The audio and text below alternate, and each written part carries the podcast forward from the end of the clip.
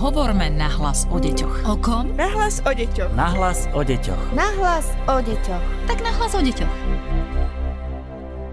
Je tu pravidelný podcast Nahlas o deťoch, ktorý pre vás pripravujeme vo Výskumnom ústave detskej psychológie a patopsychológie. Pozdravuje vás Darina Mikolášová. Minulý týždeň sme sa venovali poruchám príjmu potravy a dnes budeme v tejto téme pokračovať. Opäť je tu so mnou psychologička Výskumného ústavu detskej psychológie a patopsychológie Beata Sedlačková. Vítajte. Dobrý deň. Veľa sa zo všetkých strán hovorí dnes o zdravom stravovaní, o tom, že máme veľa cvičiť, dobre sa stravovať. To zdravé stravovanie ale u poruch príjmu potravy chýba.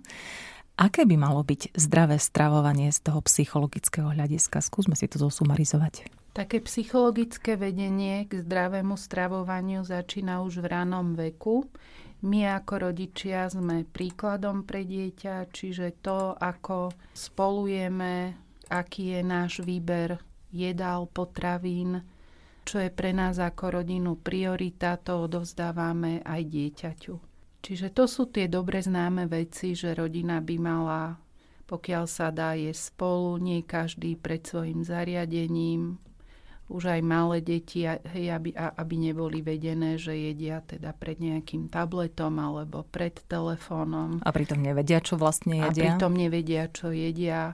Čiže rodičia by mali viesť deti k zdravému stravovaniu v tom zmysle, aby postupne prebrali same zodpovednosť.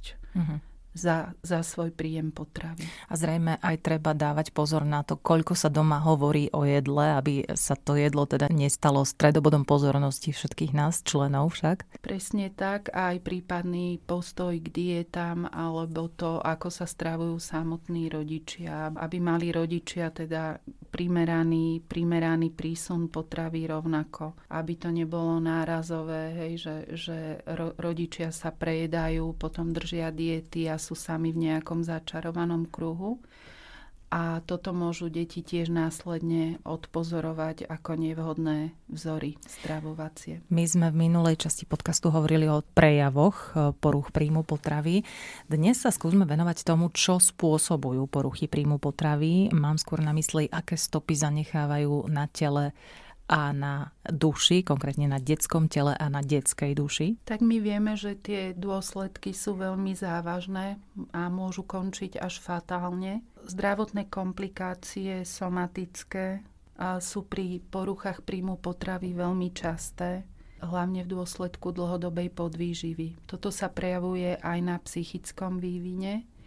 Ako sme minule spomínali, tak samotné poruchy príjmu potravy môžu sprevádzať už predtým iné psychiatrické ochorenia ako depresia alebo úzkostná porucha, prípadne obsedantno-kompulzívna porucha, prípadne disharmonický vývin, ktorý, ktorý môže byť aj e, počas teda trvania tejto poruchy alebo po. A aj samotná depresia môže v dôsledku podvýživy sa prejaviť. Sa prejaviť, mhm. presne uh-huh. tak. Podvýživa a organizmus, ktorý je nedostatočne zásobený živinami, má negatívne dôsledky naozaj na somatické ochorenia, ale aj celkový psychický vývin. Uh-huh. Čo máme robiť, ak si niečo všimneme ako rodičia? Aké majú byť tie prvé kroky, kam majú viesť? A ako sa máme možnosť dieťaťom o tom rozprávať? Aj s vlastným dieťaťom, aj s niekým iným, o koho máme obavy, by sme sa mali rozprávať a to citlivým spôsobom vyjadriť úprimný záujem o jeho zdravie. Nie je ideálne rozprávať priamo o váhe, ale rozprávať sa o iných príznakoch, ktoré sme si všimli. Hej, že mám o teba obavy, zdá sa mi, že si v poslednom období smutnejší alebo smutnejšia. Máš také lámavejšie nechty. Hej. Trápi ťa niečo, môžem ti nejako pomôcť. Čiže ponúknuť uh, pomoc, otvorené otázky a priestor bezpečný, kde sa dieťa bude cítiť vypočuté s tým, aby sa nám zdôverilo. Čiže nie hodnotiacím, obvinujúcim spôsobom, Najprv sa musí rodič sám vyladiť a dať sa do poriadku, keď chce začať takúto debatu. Ale dieťaťu ponúknuť naozaj pomoc, pretože tá spolupráca je pre ďalšiu liečbu veľmi podstatná. Čo keď s nami dieťa o tom nechce diskutovať, nechce sa rozprávať? Pri poruchách príjmu potravy je nevyhnutná odborná pomoc, čiže je veľmi dôležité aj, aj v tomto prípade osloviť všeobecného lekára, teda pediatra a následne je určite potrebná pomoc psychiatrická a psychologická. Keď k vám do ambulancie príde dieťa s takýmto problémom, ako vy postupujete pri práci? Čo robíte? Ako s ním pracujete? V Bratislave v roku 2022 máme to veľké šťastie, že otvorili denný stacionár eh, pre pacientov kliniky detskej psychiatrie, konkrétne pre deti s poruchami príjmu potravy, kde sa im dostane naozaj cielená a adresná pomoc. Čiže pri poruchách príjmu potravy je aktuálne alebo momentálne eh, najideálnejšia metóda práve takýto denný psychiatrický stacionár, kde dieťa môže ostať vo svojom prírodzenom rodinnom prostredí a zároveň sa mu dostáva veľmi potrebná multifaktorová pomoc, ktorú potrebuje. Pri poruchách príjmu potravy je dôležitá úzka spolupráca pedopsychiatra, psychológa, ale napríklad aj nutričného poradcu, keďže je tam veľmi dôležité nastaviť správne, správne stravovanie. Uh-huh. Čiže vy takéto deti odosielate práve do tohto denného stacionára, dobre tomu rozumiem. Áno. Ako potom pokračuje liečba? Ako sa liečia poruchy príjmu potravy? Liečba musí byť naozaj veľmi komplexná, preto aby bola úspešná a aby sa znížilo riziko znovu objavenia sa liečby v budúcnosti, aby ten liečebný úspech pretrvával čo najdlhšie. To znamená, že e, je tam veľký dôraz okrem dosiahnutia e, potrebnej hmotnosti stabilizovanej. E, uzdravenie, čo sa týka somatických následkov, ktoré sú tam prítomné, zdravé stravovacie návyky vybudované, dobrý postoj k stravovaniu, ale rovnako je dôležitá aj tá stabilizácia pacienta v psychickej oblasti. Mm-hmm. Čiže toto všetko sú veci, ktoré ktoré je dôležité stabilizovať a iba tak je možné dosiahnuť úspech.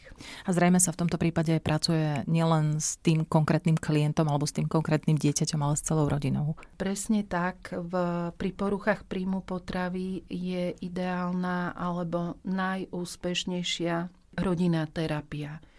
Čiže dôležitá je práca s celou rodinou. Ukazuje sa uh, byť vysoko efektívnejšia ako iba práca so samotným detským klientom, pretože napriek tomu, že rodičia majú častokrát pocit, že zlíhali v oblasti stravovania dieťaťa, tak bez ich dôslednej spolupráce nie je možné obnoviť, alebo iba veľmi ťažko by bolo možné obnoviť správne stravovacie vzorce. Uh-huh.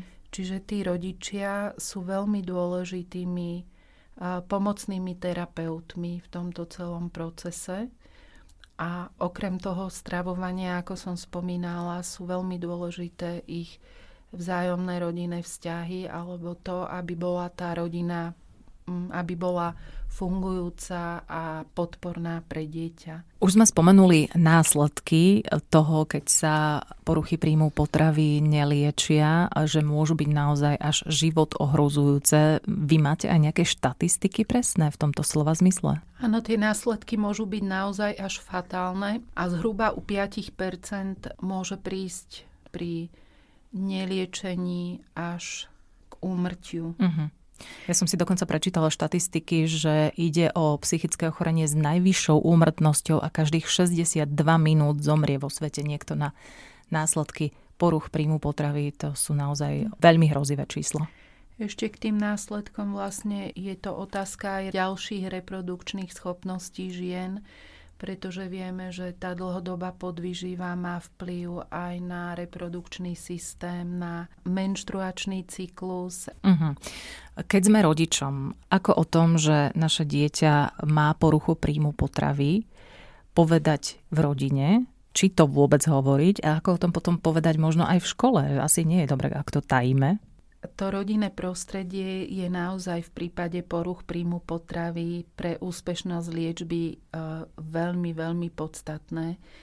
Čiže e, preto, aby, aby tá liečba fungovala, potrebuje dieťa aj v rámci širšej rodiny podporné prostredie, akceptujúce prostredie a takisto škola by mala vedieť, že sa s dieťaťom niečo deje, že má takýto typ problémov, pretože vieme, že podvýživa okrem iného môže mať vplyv aj na jeho kognitívne funkcie. Uh-huh. Čiže dieťa s poruchami príjmu potravy môže mať problém aj v oblasti vzdelávania. Čiže aby aj učitelia vedeli, čo sa vlastne s dieťaťom deje a prečo sa to deje. Trošku sme sa toho už pani Sedlačková dotkli, ale e, chcem sa predsa len spýtať úplne adresne. Zvyknú sa vrátiť poruchy príjmu potravy, alebo keď sa naše dieťa vylieči, je už vyliečené navždy? Je to taký celoživotný problém? Poruchy príjmu potravy sú naozaj závažným psychiatrickým ochorením a sú s, vysokým rizikom trvalých následkov. Čiže čím lepšie sa tá liečba nastaví v začiatočnej fáze ochorenia, tým by som povedala, že je aj vyššia šanca na úspech, že to včasné za, zachytenie liečby aj v, teda v čase, kedy ešte neklesne príliš hmotnosť dieťaťa je veľmi kľúčové aj preto, aby sa ochorenie neopakovalo v budúcnosti. Veľmi pekne ďakujem za to, že ste otvorili opäť túto veľmi ťažkú tému poruchy príjmu potravy. Dnes sme sa rozprávali so psychologičkou Beatou Sedlačkou z Výskumného ústavu detskej psychológie a patopsychológie. Všetko dobré prajem. Ďakujem, dovidenia. Hovorme nahlas o deťoch. O kom? Nahlas o deťoch. Nahlas o deťoch. Nahlas o deťoch. Tak nahlas o deťoch.